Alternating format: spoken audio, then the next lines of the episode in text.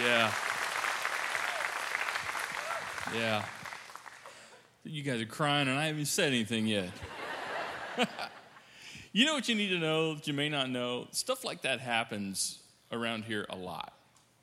And you just don't know about it. You just don't see it. You know why stuff like that happens a lot? Because this is a generous church. We're a generous church. And it's not a pat ourselves on the back kind of thing. You know why we're a generous church? It's because there's a lot of generous people in this church. And I'm so thankful for the generosity that we get to experience together and be a part of. But you know what? We could be so much more generous than we currently are. And what you just watched and what you just felt and what you just experienced is just the beginning of what we could do. And that's why we're doing this series called Generous. In fact, to get us all on the same page, I think it would be smart to give us a definition. So we have a place to start from, a working definition. If you look it up, you're going to see something like this. Generous means showing a readiness to give more of something than is strictly necessary or expected. More than is necessary or expected. Going above and beyond what's expected, what's just average or normal or required. We all admire generous people, don't we? The world reveres and admires people that are truly generous. We all like to be around generous people. It's great to have generous friends, isn't it? Yeah, it's much better to have a generous friend than a stingy friend. Yeah, we all love that. And I think deep down, all of us like the idea of being generous. But perhaps we're not sure if it's something we can do. Here's what you need to know. When it comes to being generous, anyone can be, and everyone should be. Anyone can be, and everyone should be, especially if you call yourself a Christian. Especially if you call yourself a follower of Jesus. Why? Because you're a follower of Jesus. And if you're following Jesus, who happens to be the most generous person that ever walked the face of the planet, then it would just go without saying. It should be assumed. We should just know this, right? We should just do this. We should be generous. Anyone can be. Everyone should be, especially Christians. But here's the deal. Here's the cool thing. Even if you're not a Christian, this applies to you. Even if you're not a Christian, you could try this. Even if you're not a follower of Jesus yet, or maybe you're not sure you want to be, you're not quite sure where you are on this thing, we're so glad you're here. And I am telling you, I promise you, generosity would be just as transformational in your life and in the lives of people that are close to you as in anybody else's life. So everybody's at the table for this series. I think I need to lay some groundwork for us to build from for the next few weeks. So in the next few moments, I'm going to say some things about generosity to help us understand what it is and what it's not and how it works.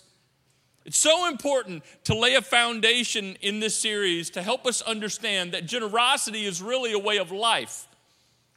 It's a way of life. It's not a one-time thing, a one-time hit, a one-time moment, a heartfelt experience. It's not just a one-and-done kind of thing. It's not just an event.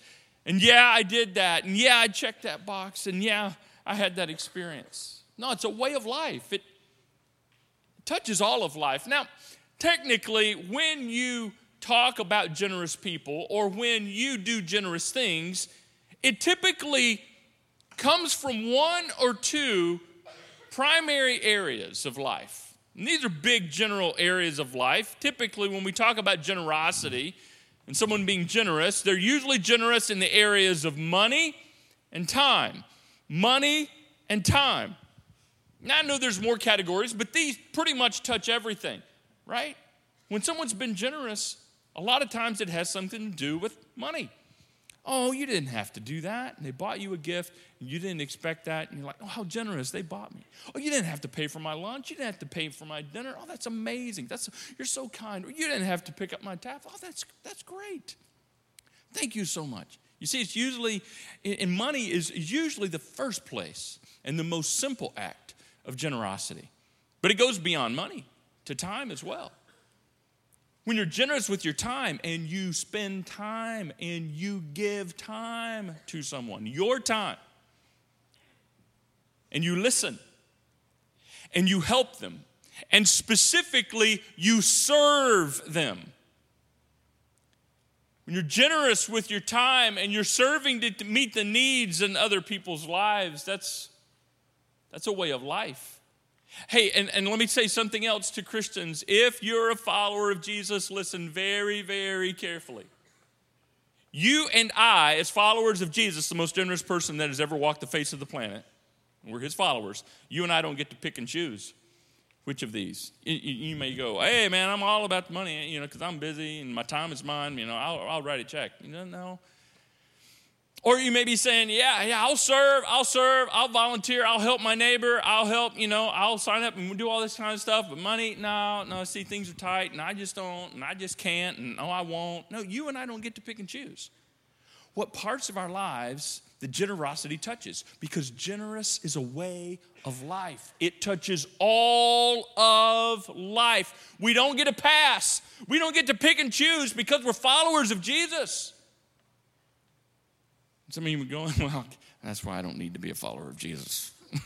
You're free to think that. But the benefits far outweigh the sacrifice. It's a way of life. And I know that kind of makes you shake in your shoes. I know that makes you kind of a little nervous, and it brings up some anxiety, this whole money and time thing, because most of us would say we have so little of both. We don't have enough of either. And so what really makes this challenging is, to be quite honest, the fear that we experience when it comes to our needs.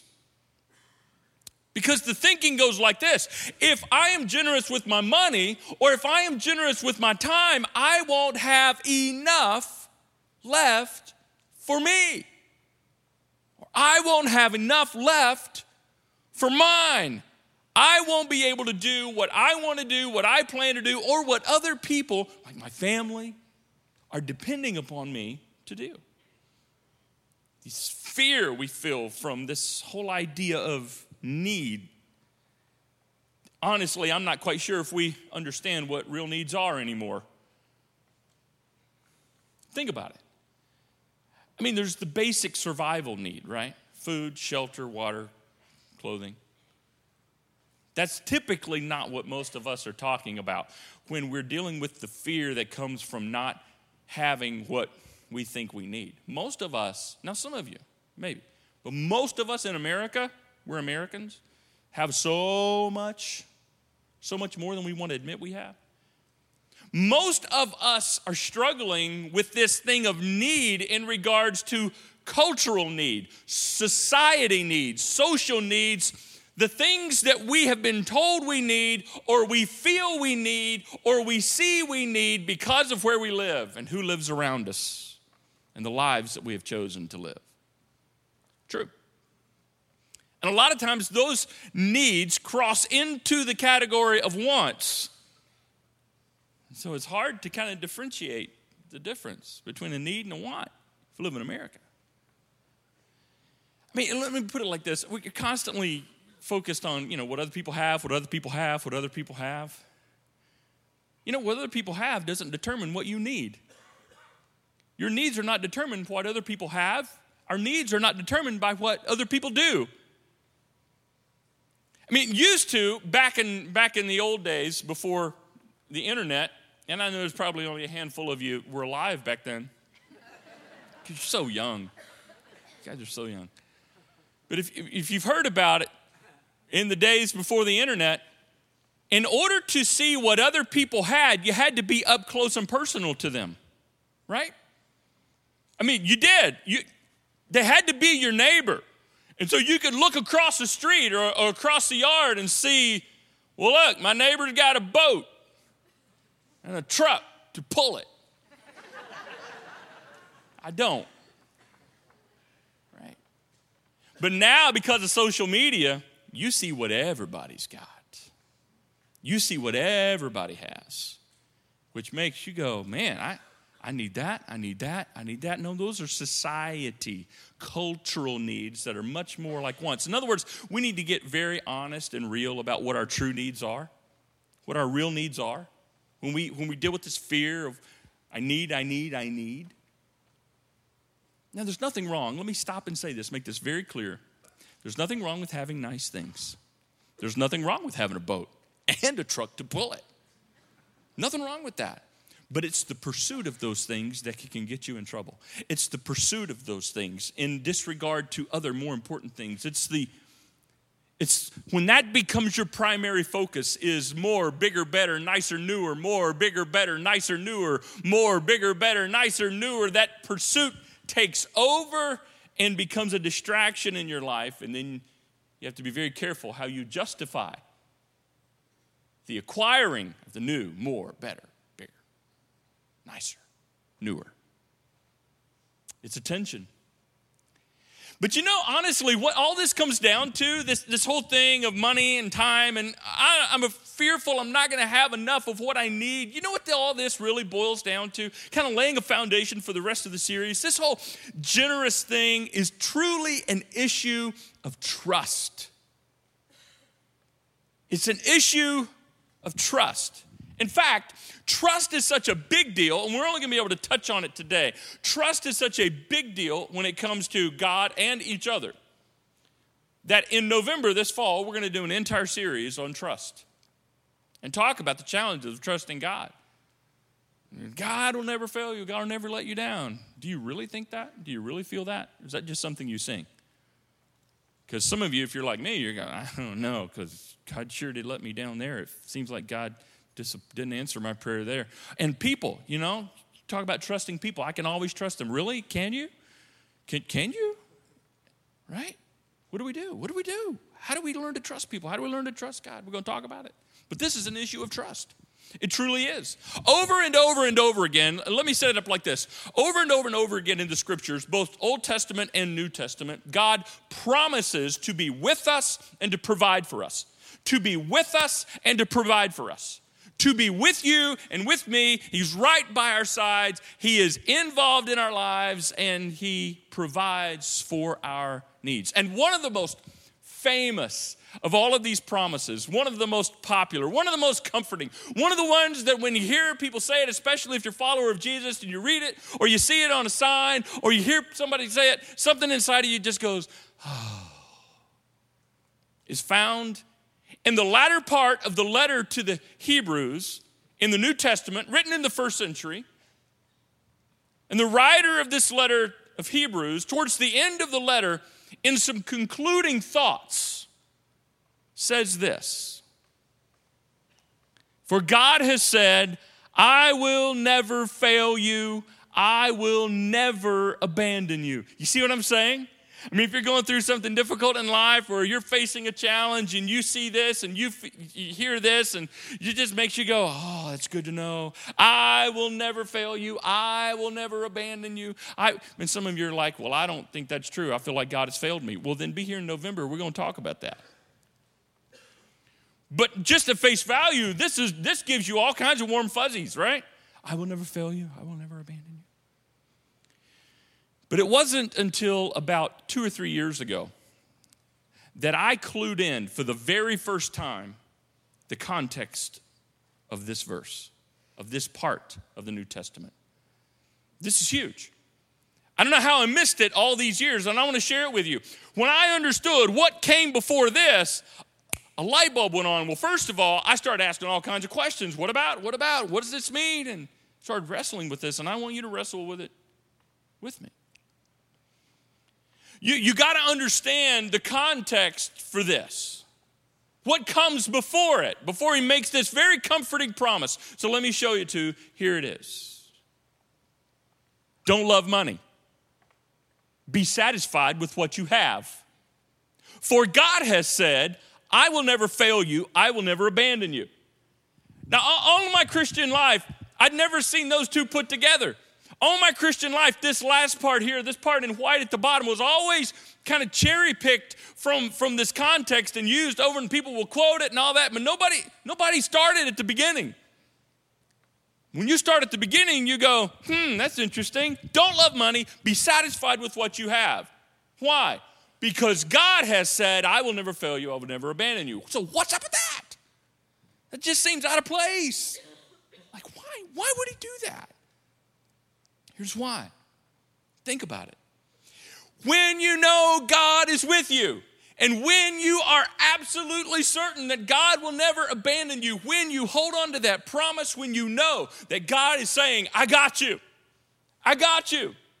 then when it comes to money, you don't have to be enslaved to it. You don't have to chase bigger, better, nicer, newer, more. You don't have to chase that. That doesn't have to be the distracting focus of your life. You can be content and satisfied with what you have. Why? Well, you got needs, but God's got you. God knows your needs, and he's right with you. He said, I will never fail you. I will never abandon you. I got you. So you don't need to worry about loving money, and you don't need to worry about being discontent and more, bigger, better, nicer, newer, and letting that distract your life and consume your life. In other words, you are free to be generous. You are free to be like Jesus. You can live like Jesus lived because God is saying, I got you. And the issue is, do we trust him to do what he promised to do? Because the second part, we all go, oh yeah, God will never fail me, God will never abandon me. This first part though, we're going, don't love money, be satisfied. I don't know if I can trust God enough to take care of me. That's really what we're struggling with. Which is fascinating to me, kind of funny, and makes you go, this right here. Hey Christians, listen. If you're a follower of Jesus, you've already put your trust in God with your eternity. Think about that. Eternity is big. Eternity is like the biggest thing in your life because it lasts forever. Ever. Yeah. So get a load of this. We have no problem putting our trust in God for our eternity. But we got a whole lot of challenges trusting him for what happens on earth.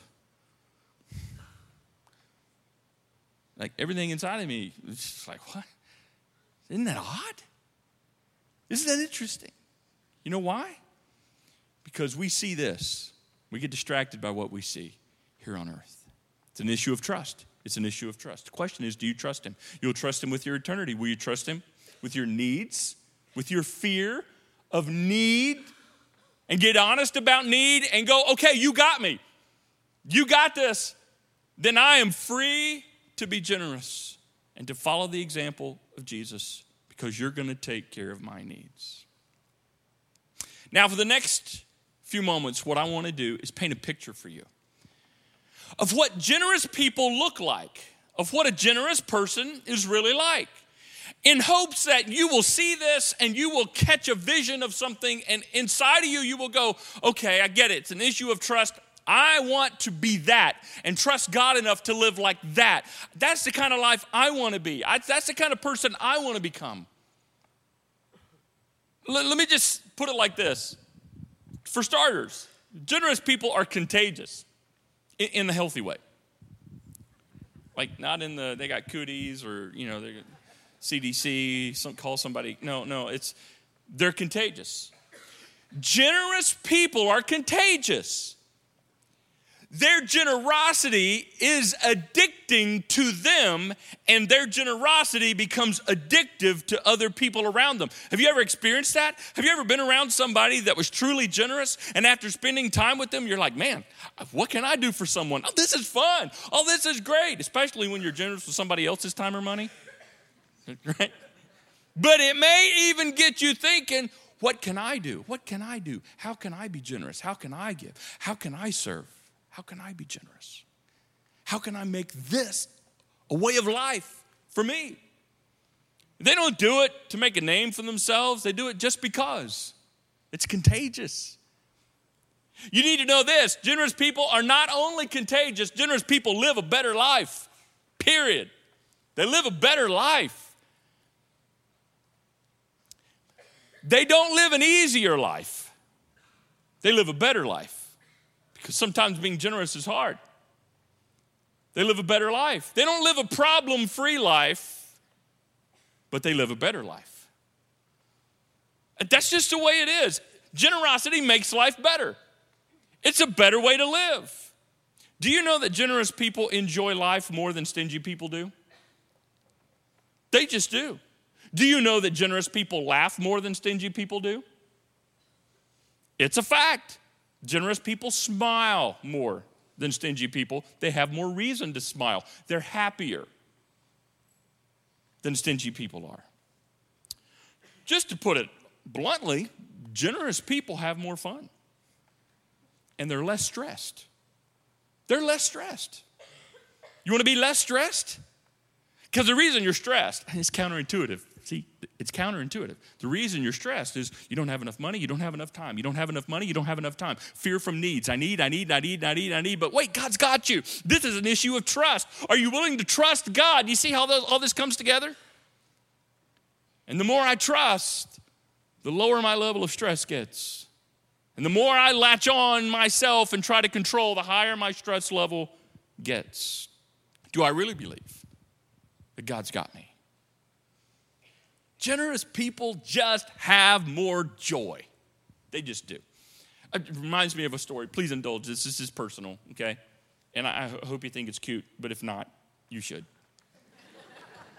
My youngest daughter, Maggie, when she was like 4 or 5, and we just dropped her off at college, by the way. We're adapting to the empty nest. It's pretty sad. Nobody told us it was going to feel this way. It was just like, what did you do in my heart? Like, I'm grieving at death. It's awful. Thank you for that moment of counseling. I'll be fine. Pray for my wife, though. She'll be fine, too. She's about 4 or 5. Maggie was 4 or 5, and Maggie was just party on legs. You've probably heard me say that before. That's what we called her. She was just...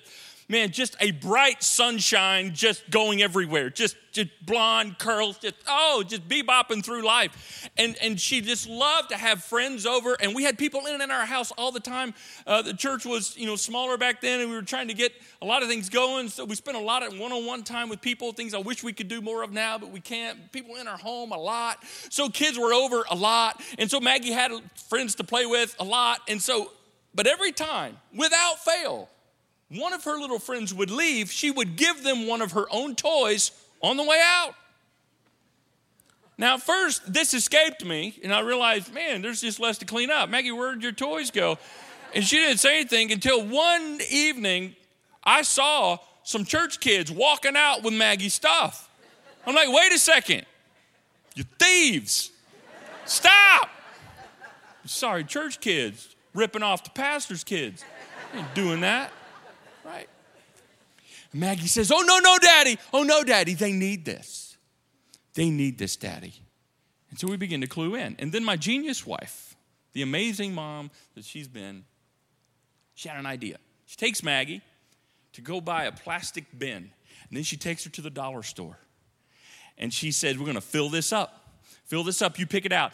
And anything in this bin, Maggie, you can give to anyone at any time for any reason. And to watch the joy explode in this little girl's face, her heart grew. And just so much joy to watch her. Oh, come here with me. I've got to give you something. And she would bring them to her bin, and they would pick out something. She'd get so much joy. That's what generous people are like. We could all learn a little bit from little Maggie. That's what generous people are like. They just enjoy life a whole lot more. A couple of more. This is huge. Generous people change lives. Generous people change lives. Now, I know some of you are thinking, well, I thought only Jesus could change a life, Pastor. Yeah. But a lot of times, he uses generous people to do it. Generous people change lives. Generous giving changes lives, and it'll even change yours, the one who's giving it. Generous serving changes lives. People will never be the same, not even you. It'll change your life. And it's not really about just meeting people's needs. When you really get into the rhythm and the flow and the habit of generosity, it's not about just meeting needs as much as it is brightening someone's day, lightening their load, because you know that's life-changing. You see, when a generous person sees a need, they see an opportunity more than they see a need. They see an opportunity to change someone's life, to influence someone's life, to brighten someone's day, to lighten someone's load, to share the love of Jesus with them. And we all know how transformational the love of Jesus is. Let me just say it like this. Everybody wins when you're generous. Everybody wins. It's counterintuitive because you think if I give my time, they win, I lose. If I give my money, who I give it to wins and I lose. No, everybody wins. Everybody wins. Nobody loses when people are generous. Everybody wins. The people you give to win. You win. The mission of God wins. Everybody wins. And generous people, as if this is not enough, are simply more like Jesus. They're just more like Jesus. One of the most defining, obvious characteristics of God is his generosity. I mean, just for a highlight, God gave Jesus. Jesus gave his life. And Jesus gives us all we have. You're more like Jesus, the more generous you are. And generous people are generous simply because, especially if they're Christians, simply because they're children of a great, big, generous God. Hey, listen, Christian, if you're a follower of Jesus, look at me. Generosity looks good on you, but stinginess looks really bad.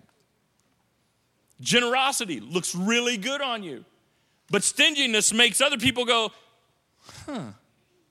I thought they were a Christian. Aren't they supposed to be following Jesus? That doesn't sound like the Jesus I've read about in history. I mean, I don't know nothing about the Bible, but there's enough recorded about Jesus in history alone to, wow, that's interesting.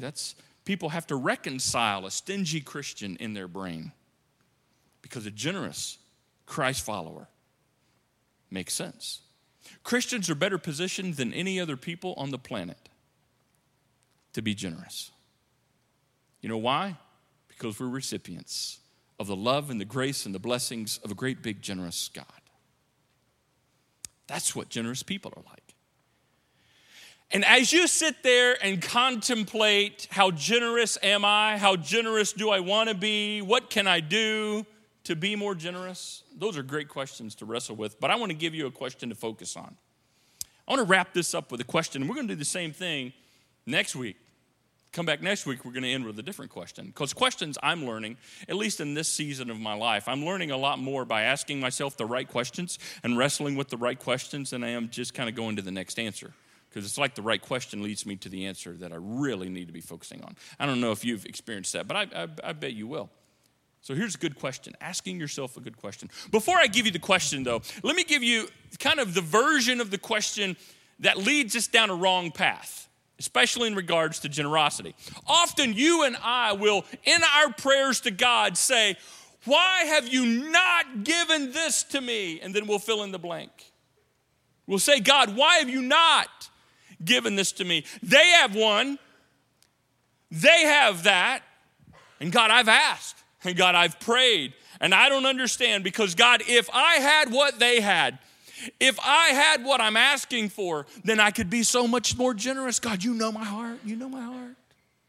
So God, I don't understand. Why have you not given this to me? And you fill in the blank. Here's the deal. The issue is really not about what you have. It never is about how much you have. It's always about what you do with how much you have. See, we think if I had more, I could do more. No. Because Jesus said this, if you can't be faithful with a little, then I can't trust you with more. So the issue is never about how much you have. It's always about what you do with what you have. So that means this is not the right question. The right question is not, why have you not given this to me, God, so I can be more generous? Here's the right question. Why have you given this to me? And then you look at all your stuff. Why have you given this to me? Then you look in the mirror. Why have you given this to me? Then you look at your life. See, that's a much better question. why have you given this to me, leads you to other healthy questions like, so God, how can I honor you with this? How can I be more generous with this? God, why have you given me this house, this car, this job? Why have you given me this family, these relationships? Why have you given me these skills? Why have you given me these abilities? Why have you entrusted those things to me? Because I'm looking around and not everybody has them. So you must think, I'm capable of being responsible for great good and great generosity. Why have you given this to me? I dare you to ask that question. I challenge you to make that your prayer, because that changes your whole perspective.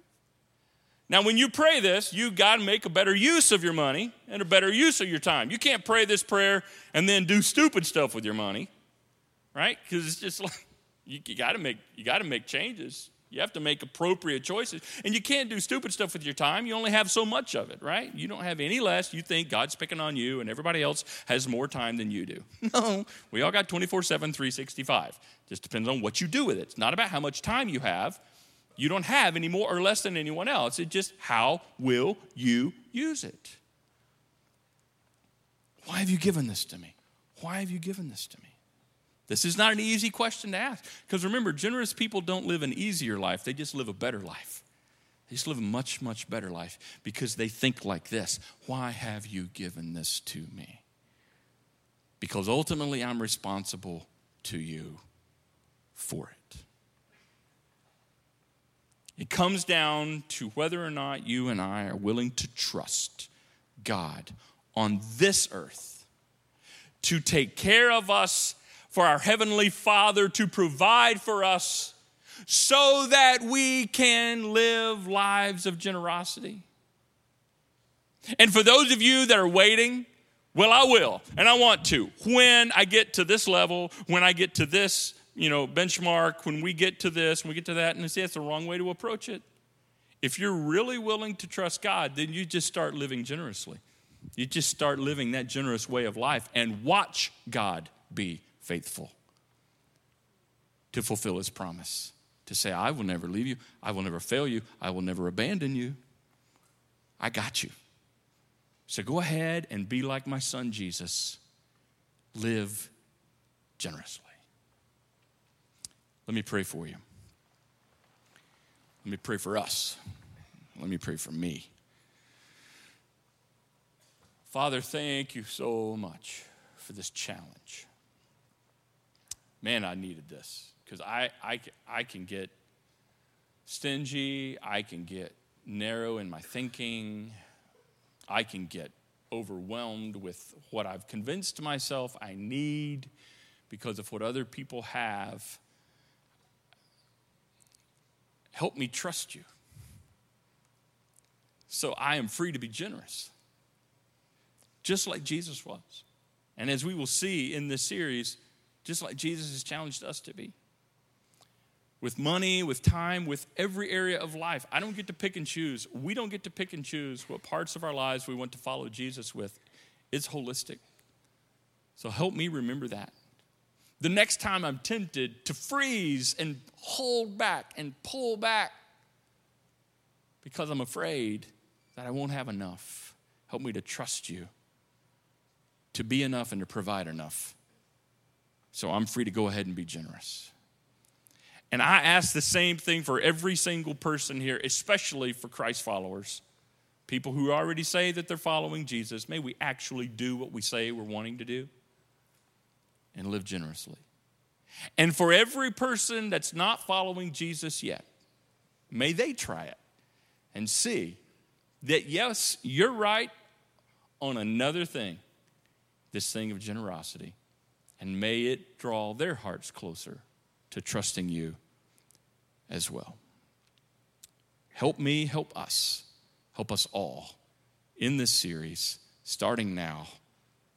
Live a generous way of life for the sake of Jesus and in his name, amen.